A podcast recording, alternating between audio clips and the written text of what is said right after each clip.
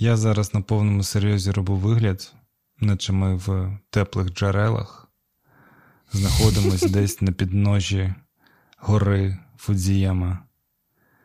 Бо я вважаю, так виглядає оця перемога, коли міністр культури та інформаційної політики Ткаченка пішов нахуй. Ну, саме так я собі уявляв цей день. Якщо з фантазією хірово, то можна просто уявляти якийсь карпатський чан, у якому купа народу бувала десь у підніжжя гори Піпиван. Але ну, чан у підніжжя Піпивана це, звісно, не такий розйоб, як чан біля підніжжя Фудзі. Тут я з тобою погоджуюсь. Так, тобто сьогодні хочеться такий максимально розслаблений епізод, тобто, де ми ніжимося в цій водичці. В, в, в крові колишнього міністра просто, да. Не, не питайте, чим наповнена ця ванна. В сльозах. Сльозами, да, сльозами. Наріман надавив. Ну, давай тоді розказуй, як ти боров Ткаченка. Та насправді я нічого не боров. Ну, типу, це просто вже навіть в мене терпець трошки підійшов до кінця. Бо я ж постійно казав, що типу, все, що відбувається там в культурі або інформаційній політиці, це таке. Ну, інформаційна політика трохи інша, тому що це все ж таки вплив там на маси, а культурна політика це ой, щось воно тримається на хуях і палках, нехай тримається. Типу, в нас немає ні сил, ні бажання розбиратися, хто там, що там. Ось, Хоча ну, ця там промова президента Зеленського і подальше написання заяви Ткаченка це дуже популістичні всі речі, але про це може трохи пізніше поговоримо. Ну, я дико охуєл відверто, коли вони нічого краще не придумали, ніж роздати більше 400 мільйонів гривень тільки на телеканал Дом, щоб створити йому контент, бо бачите, блядь, їм нема чого показувати людям на телеканалі Дом.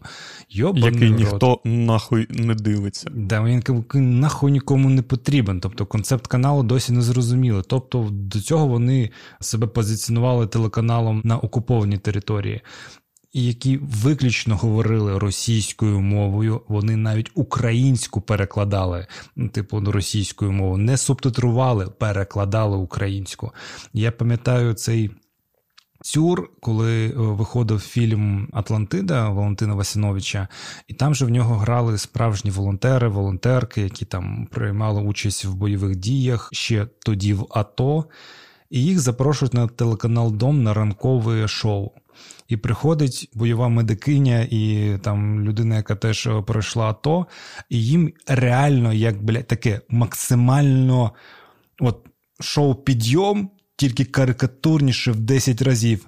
Ага, вітаємо вас! Сьогодні ми говоримо з акторами фільму Атлантида. Як вам знімалося в цьому фільмі? Ні, а що російською, це все ще російською, типа Добрий день! Сьогодні ми будемо обговорювати з актерами фільму Атлантида їхню роль. Скажіть вам, як вам ігралось в цьому фільмі? Блять, і це, і це знаєш, і, і сидять охуєвші ці люди.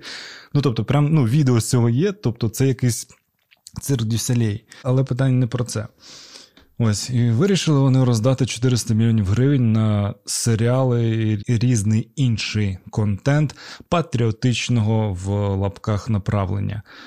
Ось і. Ну, блядь, у мене навіть терпець. Я про це чув. Ну, тобто, я про це чув ще в минулому місяці, що там ну просто пороздавали телекам всім своїм продакшенам ці замовлення, що бачите, вони всі без роботи, їм треба щось знімати. А зараз потрібен контент, потрібно бороти в інформаційному полі. Потрібно, потрібно, знаєш, ця боротьба проти інтернів, блядь, удар в очко, блядь. Це ж коли почалася ця двіжуха навколо Горбунова і цього серіалу про, про, про Рознюка, та він же потім там на якийсь там вперше на початках, коли ще їх не додавили, він же записав в інстаграмі дуже смішний відос, Я бачив. в якому в якому сказав про те, що Росія викидає мільярди там доларів, нафтодоларів на свою пропаганду.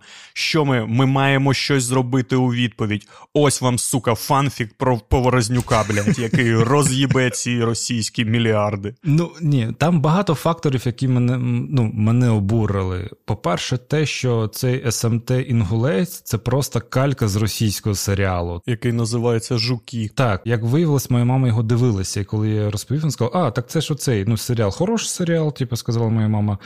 По-друге, ці гроші, 33 мільйони, це виключно на написання та розробку сценарія. Я такий ахуєть, ну, типу, дайте мені 33 мільйони. А я цього не поняв, блядь. Я думав, ну я думав, що це на все. і Я такий, ну так щось це і небагато, ну, типу, більш-менш. А якщо це сука тупо на сценарії, то це взагалі пізда. Ну, напевно, викупити у росіян права під час війни коштує трошки дорожче. Ну, написано в Прозоро на розробку девелопмент сценарію, тобто там про виробництво нічого не сказано.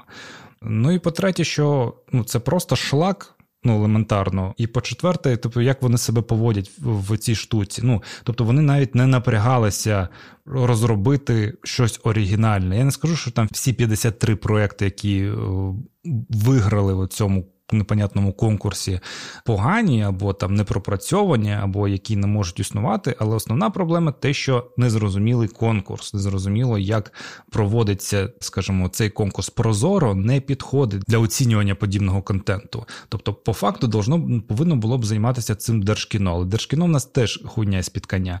Ось раніше там будь-який контент проходив декілька етапів конкурсів. Це технічний, потім оцінювався безпосередньо сценарій, якась матеріальна частина, там третя частина це презентація, тобто, де ти виходиш, презентуєш проєкт, показуєш, розповідаєш, себе показуєш, на людей дивишся.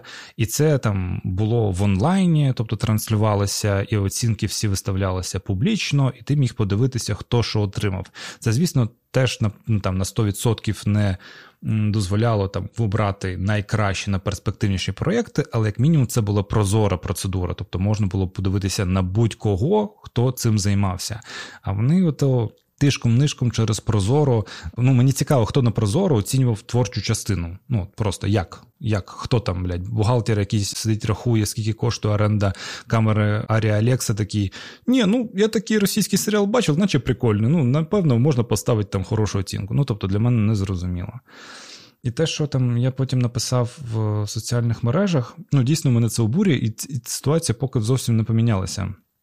Що основна проблема всієї цієї культурної та інформаційної політики, те, що культурою зараз заправляють люди, які щиро впевнені, що знають, що таке культура. Бо до цього вони робили купу проєктів, які дивилися мільйони людей. Але, ну, як виявилось, більшість цих проєктів зараз. Не можна показувати. І тут великі питання: а чого ж ви так багато контенту виробляли і зараз не можете його показувати? Може, тому що вони російськомовні, або вони робилися з росіянами, або робилися для росіян. Ну, типу, ніхто не знає, very very hard question. Той же самий Гарбунов, що він останні маскалі його там не знаю, або інші якісь проекти, де він приймав участь, якось ну, не борють російську пропаганду. Може, тому що там тупо, блядь, українці як малороси. Ось, і це дуже сильно обурює. І те ж саме те, що зараз Ткаченка пішов, максимально похабно пішов. Ну, блядь, ну ну мене смущає, як вони просто підміняють поняття, як вони оцю всю хуйню кажуть, це боротьба з пропагандою, це інформаційний супротив. Оці, от, от це контингент людей, які фронтом називають будь-яку хуйню. Ось, ну, прям в очі, знаєш. Ось і. Зараз непонятно, хто прийде на місце там міністра культури та інформаційної політики. Не дай Бог, це буде Карандєєв, це заступник Ткаченка, який це поколінь... теж чорт якийсь.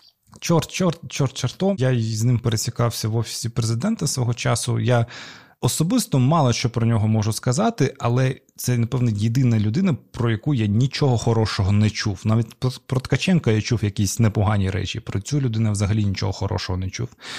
Ось і ну тобто, не зрозуміло, хто прийде, не зрозуміло знову ж таки, чи дадуть можливість щось робити, бо проблема, що беруть за лояльність, а не за компетенції. Тобто це велика проблема. І те ж саме ну, в УКФ сидить Кірющенко, якщо не помиляюсь, його звати цей е, росіянин, режисер серіалів Моя прекрасна няня та Слуга народу. В Держкіно сидить Кударчук, ну, типу, налоговічка, яка півтора роки е, керувала Запорізьким кінотеатром. І мені Довженка Ну, тобто, якийсь конект з культурою все ж таки є, не треба, Наріман. Давай вже не всіх гівном обливати. Ні, ну Запоріжжя ну, це я, те я, місце. Як, як людина з Запоріжжя, я знаю цю історію, це це тупо лютий крінж. Ну так, так. Ну просто можна було, не знаю, якогось вах, вахтера знайти, і то він в силу своєї надивленості, бо 20 років просидів в фоє кінотеатру, да. кінотеатру імені Довженка, типа в нього трішки більше експертизи. Він чув всі фільми. В CV таки написав. Як таких політик в нас зараз немає, там культурних або інформаційних.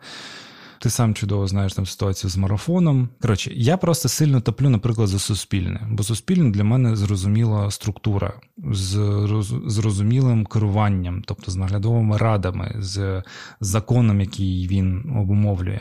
І мені дуже не подобається, коли творяться паралельні інституції.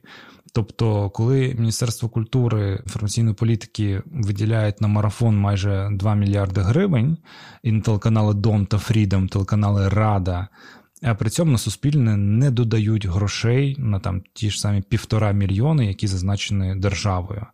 Тому що ну, суспільне вони не контролюють. До суспільного можна по-різному ставитися, до людей, які там працюють, але це ті люди, які проходили конкурси, які, скажімо, за процедурами отримали свої місця і так само там працюють за певними керуючись певними законодавчими актами. Що таке телеканал Дом? Що таке Фрідом, блядь? Що таке телеканал Рада, блядь? Нахуй нам телеканал Рада? Вони все, що мають, транслювати просто раду. Все, блядь, більше від них ну, нічого да, не потрібно. А зараз зараз засідання ради не не транслюються в силу неймовірної секретності того, що вони там обговорюють. Да, але тобто телеканал телеканалу Рада фактично нема, нема що транслювати. Тому вони виділяють на нього 300 мільйонів гривень, щоб було що транслювати, щоб вони там не знаю, робили ці знаєш, карикату, карикатурні робили. Да, як, як в американських судах, де не можна знімати всередині засідань, типу можна тільки малювати. Там сидять 100, 100 аніматорів на лоджі для журналістів і перемальовують просто засідання ради, як Тимошенко проти канабісу, просто там аре з місця. Да, Карикатури журналу Нью-Йоркер. Бля, ну так Нарімане, ти розумієш, що ти трошки щось е, дотичний до культури, шариш, і в тебе згорає, там, ну, коли ти на півшишечки занурюєшся в процеси всередині Міністерства культури. А уяви, блядь, ну, Міністерство оборони якесь, в якому ну, в, в якому ми хуй маємо експертизу, що там і як має відбуватися. Ну, тому ми не коментуємо це. Тому що ми так, не знаємо. але але чомусь є відчуття, що там ну не якісь кардинально інші процеси відбуваються, що там десь щось схоже. Напевно, ну тобто, я просто для мене там, як я відчуваю реальність зараз, те, що Міністерство оборони все ж таки критична зараз структура, до якої більше прикута уваги. І від якої більше залежить там результат цієї війни. І тому я гадаю, що там процеси йдуть трошечки швидше, і все ж таки там є певна кількість людей, які дотичні до того, щоб щось там змінити. Ось, ну, освіта, культура, там це такі речі, які завжди були на, скажімо так, за остатковим принципом. Там та. щось десь воно якось, типа.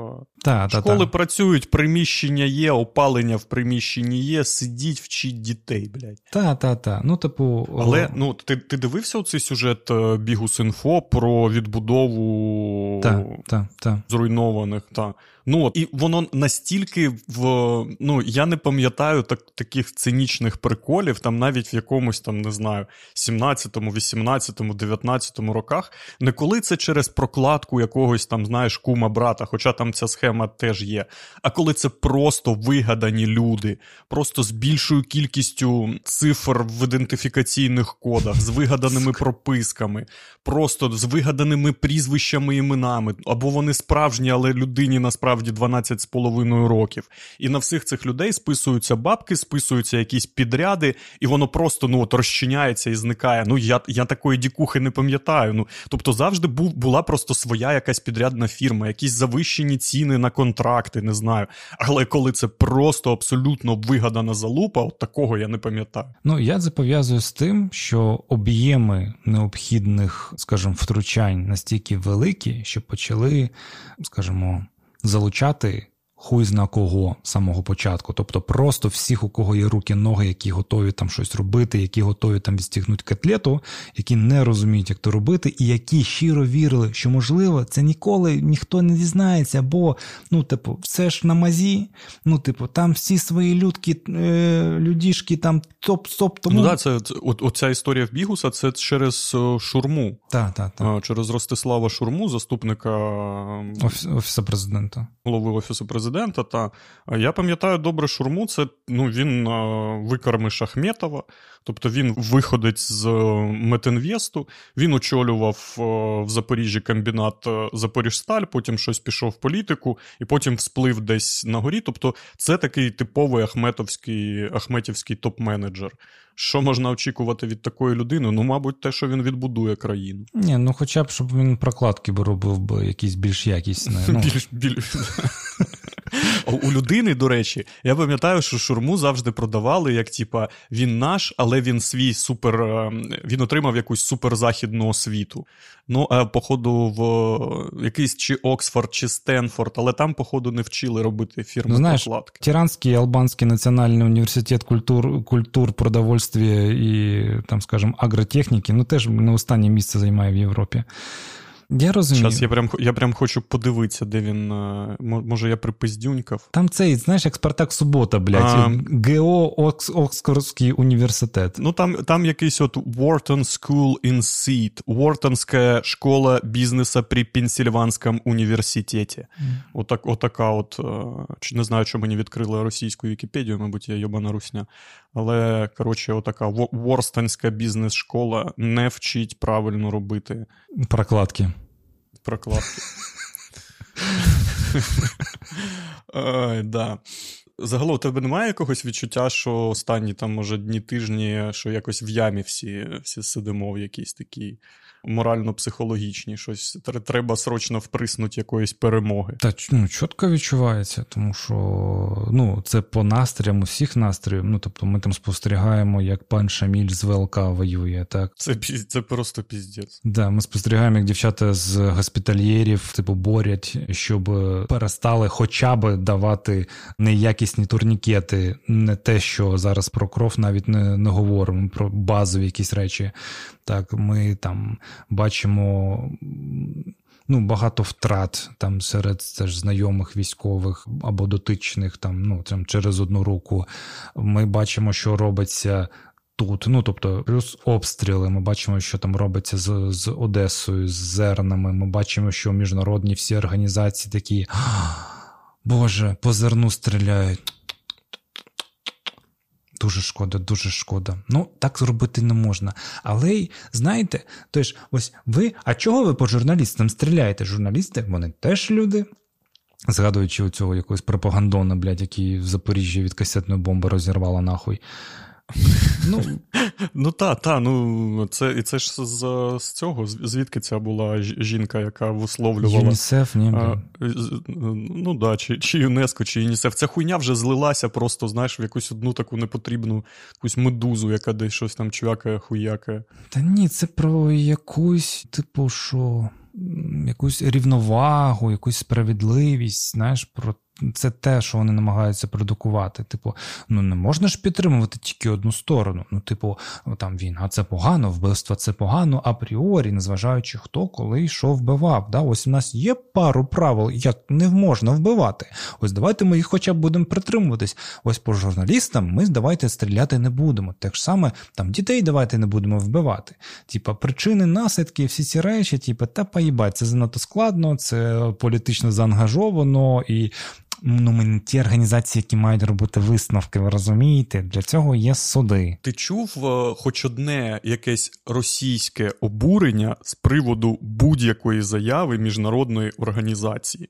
Ну тобто, мені здається, yeah. що ці заяви міжнародних організацій вони виходять тільки в тому випадку, якщо це ніяк не зачіпає Росію. Тобто, якщо це не вводить цю організацію в якийсь клінч з якимись російськими інституціями, тоді ми будемо захищати почати тут висловлювати, обурюватись. Якщо ця заява, хоч якось може спровокувати, не знаю, якусь чи різку заяву, чи якусь, прости господи, ескалацію, то ми завалимо пиздак. Ні, я думаю, ми просто не так слідкуємо за, скажімо, цими організаціями або за реакцію росіян на заяви цих організацій. Тому, тобто, так само, як коли наше зачіпає, ми тут активнічуємо, я гадаю, те ж саме відбувається з них. Але це про цю умовну рівновагу, яку вони намагаються витримати, а вона ну, не не працює. Ну, ти ж бачив, блін, мене теж сильно роз'їбало. Зараз ось в кінотеатрах йде, а напевно, вже коли вийшов подкаст, вже не сильно та йде документальний фільм Залізні метелики. про... Та ти його неофіційний амбасадор у соцмережах. Ну, так виходить. Про трагедію MH17, про терористичний акт MH17, коли збили борт малазійський. Ну, і вісім років йшов суд, дуже важко, і трьох людей, в тому числі Гіркіна, ну, визнали, визнали винним довічно з якимись там мільйонними штрафами. Ну тобто є рішення міжнародного суду, що ця людина офіційно терорист визнаний, і, блядь, його саджають там е, на парашу в Росії, і всі пишуть. Мілітарі блогер, і ти такий, да піздець. Так, кри- кри- критик Нью-Йорк Таймс писав критик режиму. Ну так, ну режиму Путіна, да. І ти такий, а що вам ще потрібно? Ну тобто, вже є прям ну, людина дотична до збиття ну, літака, 300 людей загинуло. І це довели в міжнародному суді. Це навіть не український суд. Ну, типу, якщо ви нам не довіряєте, що ми заангажовані. Тобто, ну, блядь, що вам ще потрібно, щоб назвати терориста терористом? Ну, ну тут такі дуже прості питання. Типу, от скажіть, будь ласка, які ще вам докази потрібні, щоб визнати Росію країну терористом? Ну, тобто. Як з вами ще треба комунікувати? Як ще з якої позиції, блядь, постколоніальних студій або не знаю, імперіалістичних наративів, блядь, е, з вами говорить, щоб ви такі, а, так ось що тероризм, блядь, а ми та думали, знаєш, що тероризм це коли, знаєш, в арафатках ото бігають, блядь, і калашами, блядь, воздух стріляють. Ми та думали, що це тероризм, а це ми думали блогінг, блядь, російський блогінг. Коли з бука хуярять по літакам. Да, да, і де б ми були, якби не можливість хоча б поорати з цього, блядь, вже б давно згнили нахуй. Та Добре, що наш подкаст сильно нікому нахуй не потрібен, тому ми можемо тут все це розмовляти в анімаційній формі. Да, Я я весь час забуваю, що ми лежимо у чані з е, теплою водичкою. Тільки, тільки ця думка мене гріє, я тобі скажу.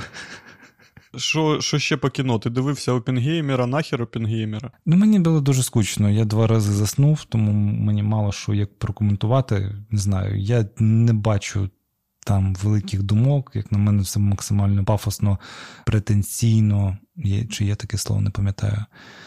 Коротше, було дуже скучно, мені навіть не знаю, що там коментувати. Я не знаю, нахуя це три години знімати. Мене тримало тільки 6 літрів попкорну те, що я взяв віповські місця, щоб я міг поспати, і кохана людина поруч. Це все, що мене втримало на цьому місці три години. Так би я гадаю, я б три літри попкорну перший доїв би і вже пішов би. Я не дивився ні Опенгеймера, ні Барбі, хоча Барбі, наприклад, дуже сильно нахвалюють в соцмережах, але завдяки цим двом фільмам я дізнався про цей єбейший додаток Run-P, Бачив його?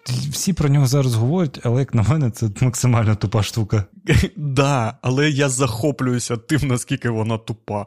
Тобто я встановив собі навіть, щоб подивитися, як як воно працює. Коротше, це це додаток, який тобі визначає якісь е, моменти в фільмі, е, коли ти можеш піти попісяти. Ну, типа, коли е, оця там 2-3 хвилини, які ти пропустиш, вони не вплинуть на сюжет.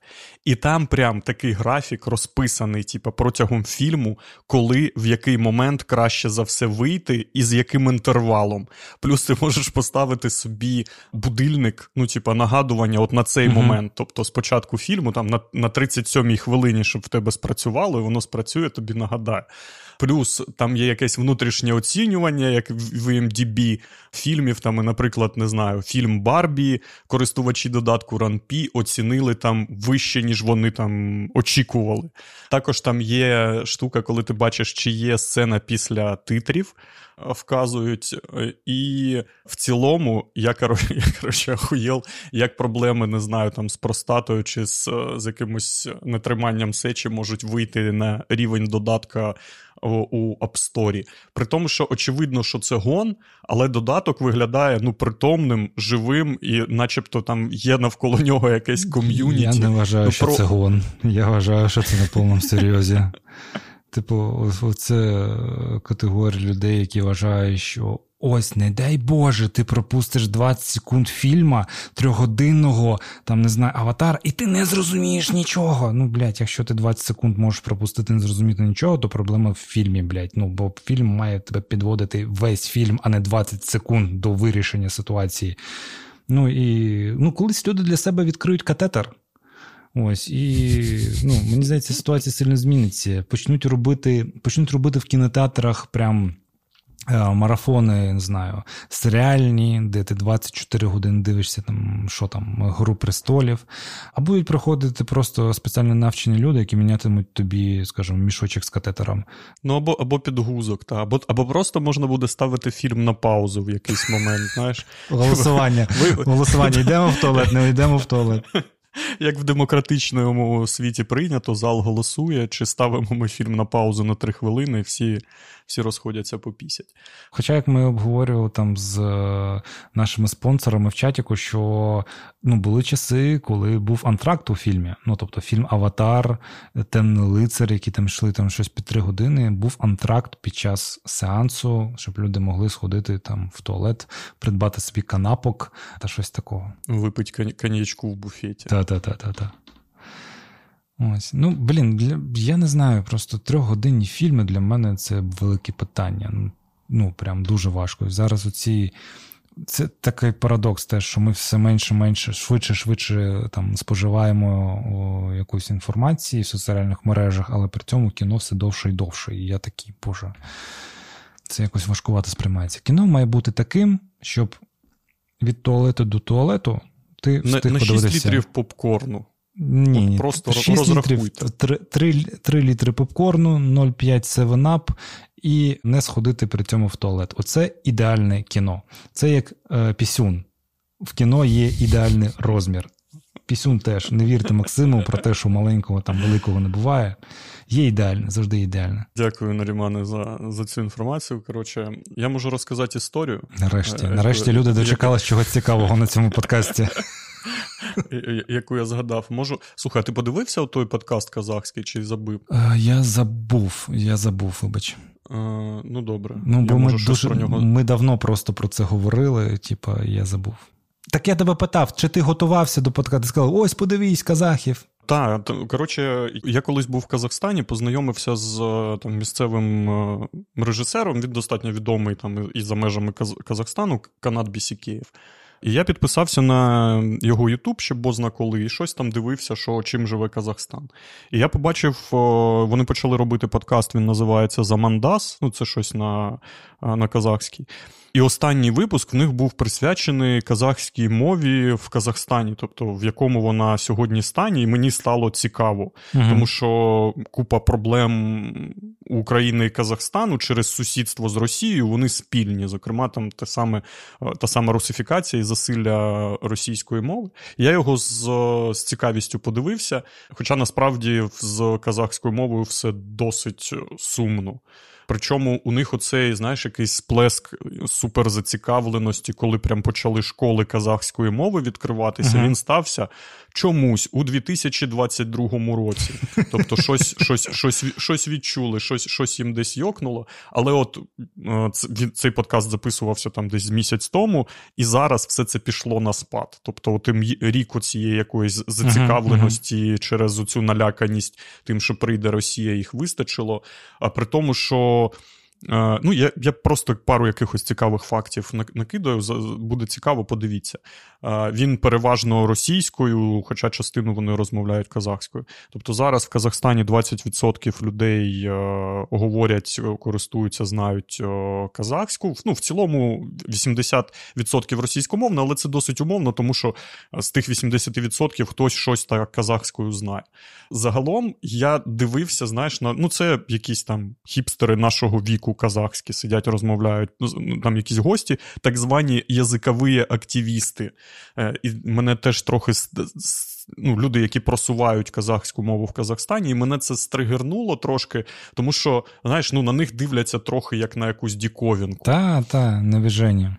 Да, да. Хоча це це, це, це маст, це те, що абсолютно має бути на місцевих телеканалах казахська тільки після 12-ї ночі. А, блядь, сука, роз'їв. Вони вони, вони перекладають казахську російською у якихось там випусках новину, якісь всі ці буденній телевізійній ага. Ем, діяльності.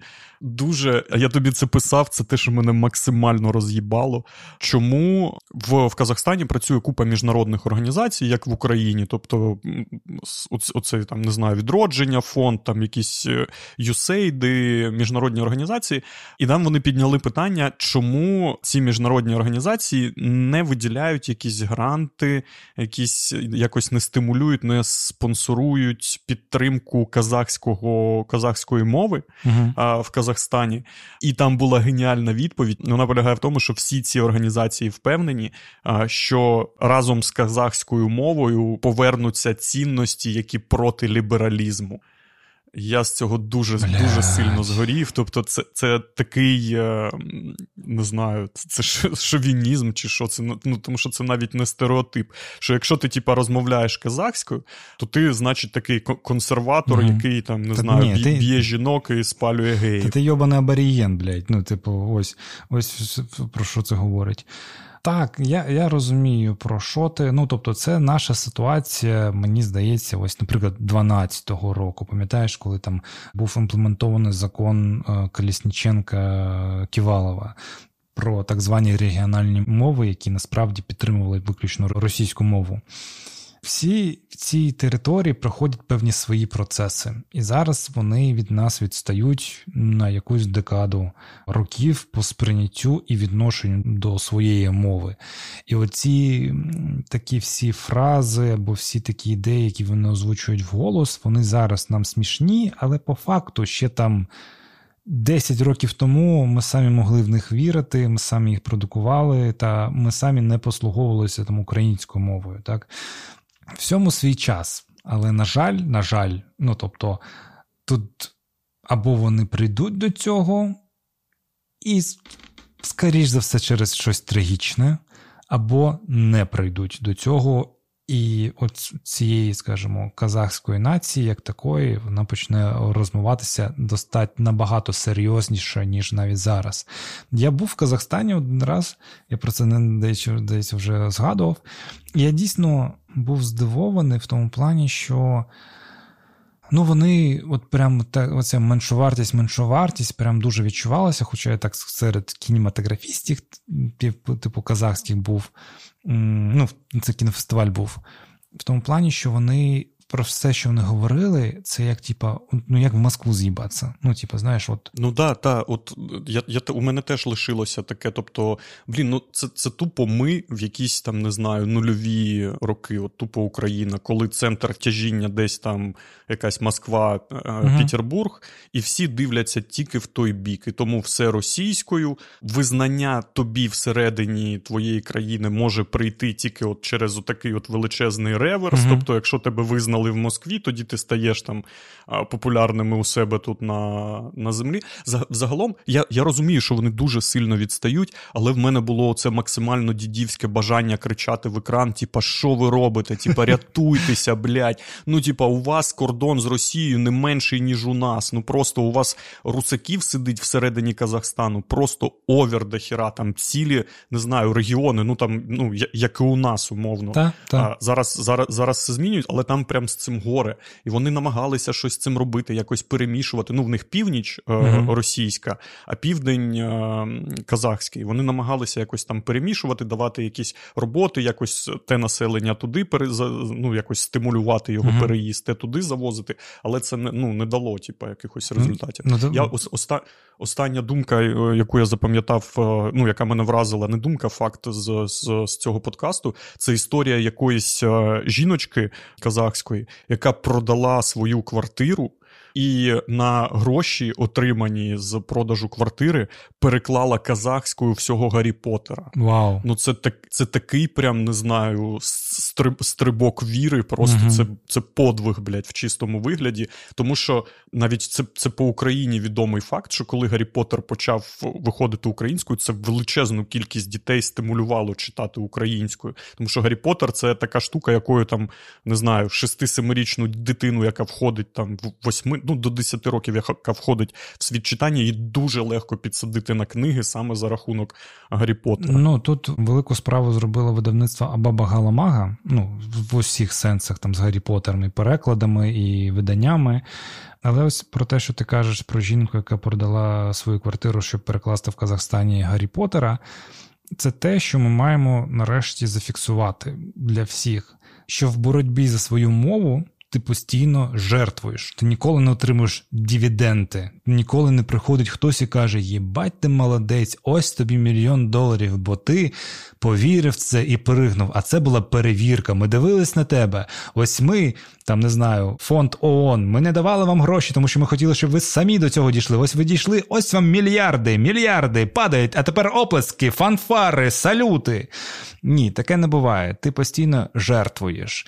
Так, і коли зараз там хтось переповідає історії там російськомовних людей, які кажуть, що вони принципово не будуть переходити на українську, бо їх ущемляють, ні, ніхуя їх не ущемляють, бо вони не докладали ніколи зусиль, щоб зберегти там російську мову в Україні. Вона була і вона дотувалася, і вона максимально підтримувалася. А ті люди, які боролися за українську, та ж сама умовна Ема Антонюк, яка там з якогось року ходила і дивувалася, чому вона не може купити рідною мовою книжку в своїй рідній країні завжди підіймалися на сміх, і ось це ось, от як ти кажеш, мовний активіст. Це взагалі піздець. Ну тобто, це звучить як піздець, мовний активіст в своїй країні. Так, тобто, ти а, ну, ну, виступаєш. У них, у них є язикові патрулі в Казахстані, і це явище з негативними конотаціями. Тобто, це люди, які заходять, наприклад, там в якісь заклади так. і зайобують, чому меню не на казахській так. мові, там чому вивіски не на казахській тобто, мові. Ми все там, це не проходили. Знаю, чому... Ми все це проходили так?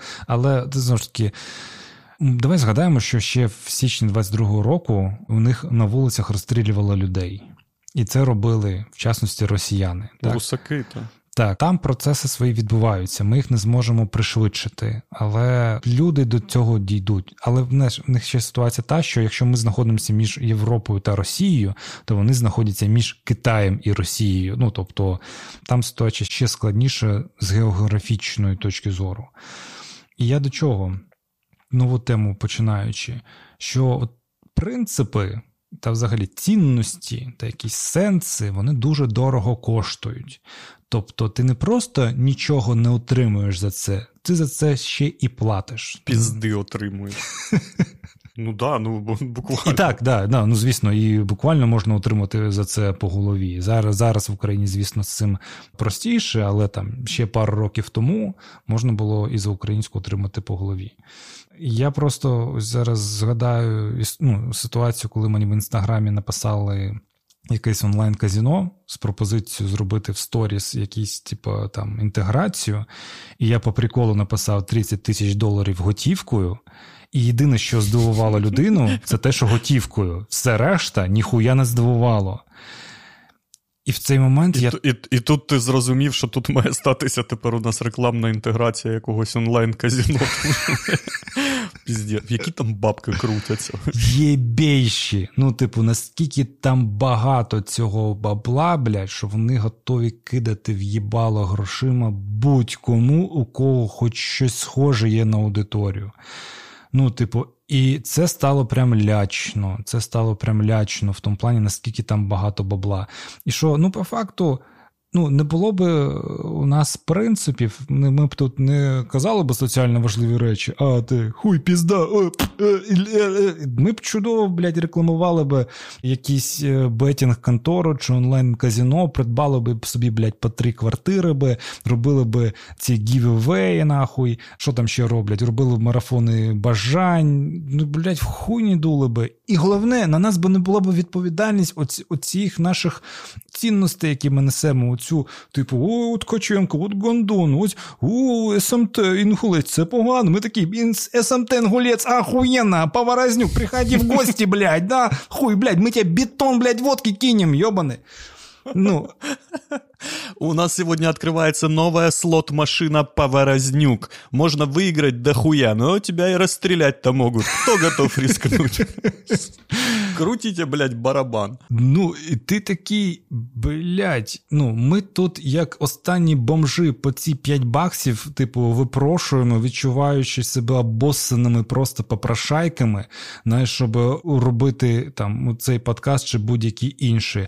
А можна в хуй не дуть, можна по 30 тисяч баксів в місяць там заробляти. Тобто ти, ти зараз шанта... шантажуєш наших слухачів? Ні, я просто говорю, що насправді, ну, типу, як воно працює. Що не думайте, якщо хтось з блогерів, який там щось робить, не просить з вас там по 2-3 бакси, що він просто такий чесний, їбать, який чесний, не хоче з вас він з вас бере іншими шляхами. Так, просто опуска... опускаєте погляд там в правий чи в лівий кут екрану на Ютубі, де ви дивитеся, і бачите там логотип якогось хуйбет, блядь. Твої принципи насправді дуже багато коштують. Ну, тобі вони, якщо вони в тебе є.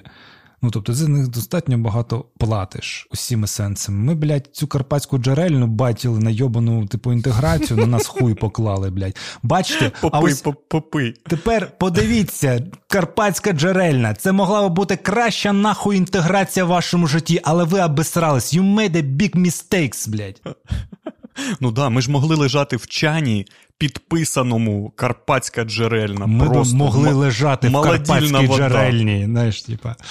Так, ну ось, щоб знайти нормальну інтеграцію, треба теж, блядь, е, розпластатися і мати там мільйони якісь переглядів, щось типу таке, і всі хочуть одразу. А якийсь бетінг такий, о, що у вас є? Да, Бог вообще поїбать, типа, да, от вам бабки в обличчя робіть, на вообще похуй. Я пам'ятаю цю історію дуже добре по телебаченню Торонто до 24 лютого, коли в нас там за там останні от два роки до повномасштабного там е, ну, добре розкачалися рекламні інтеграції в to випусках, і що там по дві-три їх було. Але це завжди було складно. Ну тобто, кількість бажаючих була в десятки разів більша. uh Але ти, хоч трошки починаєш дивитися, що це за контора, і там вже починає вилазити або якесь мутне бабло, або якісь українські олігархи, або якісь русняві, або якісь русські гроші, і ти від цього відмовляєшся. При тому, що навіть глядач, скоріш за все, не полізе там щось десь шукати, досліджувати, але це принципова позиція, щоб це гівно не тягти. І ти на цьому втрачаєш до хіра бабла. Ну що ж, та, та, та. За, зато чесно. Та, оця чесність е, нам б'є боком. Тому, пані та панове, якщо ви хочете підтримати цей проєкт. Так, закиньте спочатку госпітальєрам, блядь, їм, їм закиньте лінк під відео. На розхідники, блядь, ви всі бачите ці якісь кончені новості про якісь безумні турнікети. Я не знаю, хто бачив оцей сюжет на Радіо Свободи про якусь суперінновацію, де в тебе турнікет затягується просто в формі. Це такий крінж. Ну тобто від цього парамедики просто згорають. Тому щоб у тих самих госпітальєрів були нормальні розхідники, оклюзійні наліпки, не знаю, турнікети, закиньте хоча б по 50-100 гривень. Ну а якщо вже щось після цього лишиться, то можете стати спонсорами нашого подкасту, щоб ми з Наріманом не облизувалися в бік оцих величезних, блядь, таких легких і таких, не знаю, манящих грошей від щось там бетком. Так. Якщо хтось хоче стати спонсором нашого подкасту, якщо ви не росня, якщо ви не український олігарх, якщо ви, ви готові нам заплатити якісь гроші за це, не просто пожати руку, сказати, молодці, пацани, блядь, охуєнний контент, блядь. А, а десь десь сидить такий, знаєш, мар- маркетолог карпатської джерельної, просто такий хохоче. Тіпи вже другий випуск просто згадують карпатську джерельну. Просто ідеально. Бабок їм ніхто не давав. Вони просто сидять, тягнуть прикол. Я свою роботу зробив. Так, так, так. Ми, Ми на площі гроші спалимо бляшанку карпатської джерелі. Ми сядемо на пляшку карпатської джерелі. В знак протесту. Ой, ми весь епізод проведемо, да. Ой. Коротше, е, так. Да. Дякуємо, що підтримуєте. Дякую, що дивитесь, слухаєте цей рандомний епізод. Але знаєте, що цей епізод це тільки початок, бо далі, скажімо, місто засинає і просинається справжній подкаст Броманс для спонсорів, так, і там іде вже несеться. Коротше, я хочу закінчити е, історію. Я хотів нею почати, але я нею закінчу. Я щось вчора рився в, у себе в там десь в якихось коробках і знайшов свою медаль е, за напівмарафон. А, Я тобі, оскільки ми з тобою в зумі, я її можу навіть показати. Давай я зроблю а, скріншот. Це 2015 рік. Е, Wizz Air Київ Сіті Марафон. Але я хочу розказати не про те, що я там якісь марафони бігав, не цим я хочу вийобуватись. Я хочу розказати смішну історію про те, як я готувався до до цього марафону. Я спочатку хотів пробігти цілий марафон, uh потім трішки попив водички, якої якої не скажу, попустився і вирішив бігти таки напівмарафон. Але проблема була в тому, що от коли в 2015 рік це був перший рік, коли для того, щоб бігти е, там півмарафон, марафон, великі дистанції, треба було не просто там зареєструватися десь по лінку, заплатити там якийсь збір і бігти uh собі. Там треба було пройти спеціальну медкомісію у спортивному диспансері там, свого міста, отримати таку велику красиву довідку, і тільки через неї тебе допускали до марафону. Це було пов'язано з тим, що хтось помер. От там на на попередньому марафоні був, була якась трагічна історія, коли в, там в одного з бігунів не витримало серце, і вони ввели таку норму, що тепер тільки через огляд е, оцих спортивних диспансерів. Спортдиспансер це такі заклади, де спортсмени всі проходять огляди перед там якимись тренуваннями, де за ними просто спостерігають. Коротше, ну я коли в Запоріжжі проходив, ти йдеш просто коридором, і там якісь не знаю, повні коридори якихось там фехтувальників та метальників ядра сидять, чекають на своїх лорів. Це я ще в Запоріжжі жив, в Запоріжжі проходив е, цей. Коротше, взагалом, це, оскільки мені треба було на марафон довідку, це звичайний нудний медогляд, де ти проходиш там по типовим якимось е, лікарям, які тобі щось тиск міряють і і все таке. Але там був, типа, головний бос в, в, цьому в цьому огляді. Це був кардіотренажер. А, тебе ти там роздягаєшся, не знаю, до до, до шортів, до трусів, тебе обвішують такою купою якихось датчиків, десь в куточку сидить бабуля, яка І ти біжиш марафон, і вони дивляться, чи ти не вмреш. Ну, да, Ти просто крутиш педалі на на цьому. Ні, це не бігова доріжка, це оцей, типа, як це віло, ну, віло, при, приварений приварений велосипед до підлоги та а, ровер. І і ти крутиш на ньому педалі, і там постійно збільшується навантаження під час. Тобто, все важче, важче uh тобі крутити стає ці педалі, а крутити треба ну там щось з півгодини. І я, коротше, вже десь е, я все пройшов, сидю на цьому тренажері, вже хвилин 10, я вже просто такий напівмертвий, напів не знаю, весь мокрий, вже з мене все злізло. Я вже не хочу бігти той е, той марафон, але ти маєш себе довести до такого стану, щоб лікар побачив, що в екстремальному якомусь навантаженні в тебе там не відмовить якась якась хуйня. Коротше, і в цей момент, коли я вже ледь-ледь не, не помер, відкриваються двері, це велике таке якесь приміщення, і завалюється натовп іноземних студентів. Коротше, в Запоріжжі один з топових українських медвишів Ну, коротше, я не знаю, чи він топовий, але іноземних студентів студентів-медиків в Запоріжжі просто ну, до до війни, коротше, коли я там жив, їх було просто дохера. Дуже багато. Це були індійські студенти. Тобто, uh-huh. от там не знаю, я сидю такий десь в кутку, просто такий помираю на цьому велотренажері. Якась бабуля сидить, щось записує, якісь графіки, і заходить людей 30 цих е, індійських студентів, з ними якийсь лікар, якийсь сивий тіп, який з запорізькою російською, англійською щось їм починає пояснювати, там тикає в мене пальцем, щось їм розповідає, що відбувається. Там не знаю. Е, типу, тут ви можете побачити Here you can see typical Ukrainian marathon athlete, е, only е, Kenyan runners are better. Ну, щось щось коротше, тикає в мене пальцем. Студенти починають сміятися. Мені я я від цього ще більше горю, тому що я відчуваю себе, знаєш, якось не знаю, під дослід, якимось експонатом під піддослідною мишою якоюсь ну, в кунсткамері стоїть 30 30 індійських студентів, щось угорає з мене, а я ну реально не взагалі не в кондиції, серце там щось вискакує. Я згадав, як я ну, коли коли був в Індії в Делі, я згадав, як я. Е, сміявся з якихось там особливостей життя індійських людей. Мені це ставало соромно. Я думав, що це карма. коротше. Відчув себе мартишкою, да? да. Я тупо вбитий, як собака, яка 6 годин там за сміттєвозом бігла, злий на цього, блядь, е, лікаря, який, ну тобто, мене не спросили нічого, могли якось там попередити. Ну, коротше, вони щось пороздивлялись, цей сивий їм щось попоказував, вони посміялись і пішли а, можливо, в таку в таку саму кімнату, де в якомусь величезному прозорому баку бултихався якийсь тіп, який хотів там переплисти, переплисти цей басфор, блядь, отримати якусь довідку. Коротше, я якось зліз з цього стринажера, впав, відійшов, щось відхекався, там десь щось мене протерла якась бабуля. Я до неї підходжу, типа, давай став там якусь відмітку, блядь, я я це заслужив. Вона каже: ні, ніхуя тебе там щось е, до кінця не наповнюється, якийсь клапан не не закривається. Коротше, я не можу дати тобі е, довідку, бо ти там десь посеред свого хрещатику гигнеш. Е, типа, я буду нести за це відповідальність. А я дуже хотів, типа, ну я до цього напівмарафону там півроку готувався, зима, не зима, похуй кожен ранок там 5-10 кілометрів хуярив. Ну, типа, я був жорстко налаштований пробігти цей свій перший останній напівмарафон.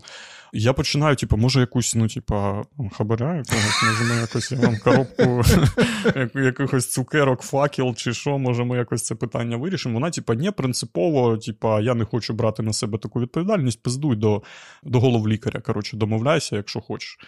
Якщо ти там прям так хочеш бігти цей марафон. Коротше, я пішов, шукав, шукав, знайшов якийсь кабінет цього головлікаря, секретарки не було, не знаю, може в диспансерах не положення. Може, він сам собі є секретарка. Може, він сам сам собі секретарка. Коротше, я постукав щось, ну, знайшов ці головні двері, постукав, е, щось тиша, зайшов, заходжу в кабінет головлікаря, там сидять ці, блядь, 30 е, індійських студентів блядь, з цим типом.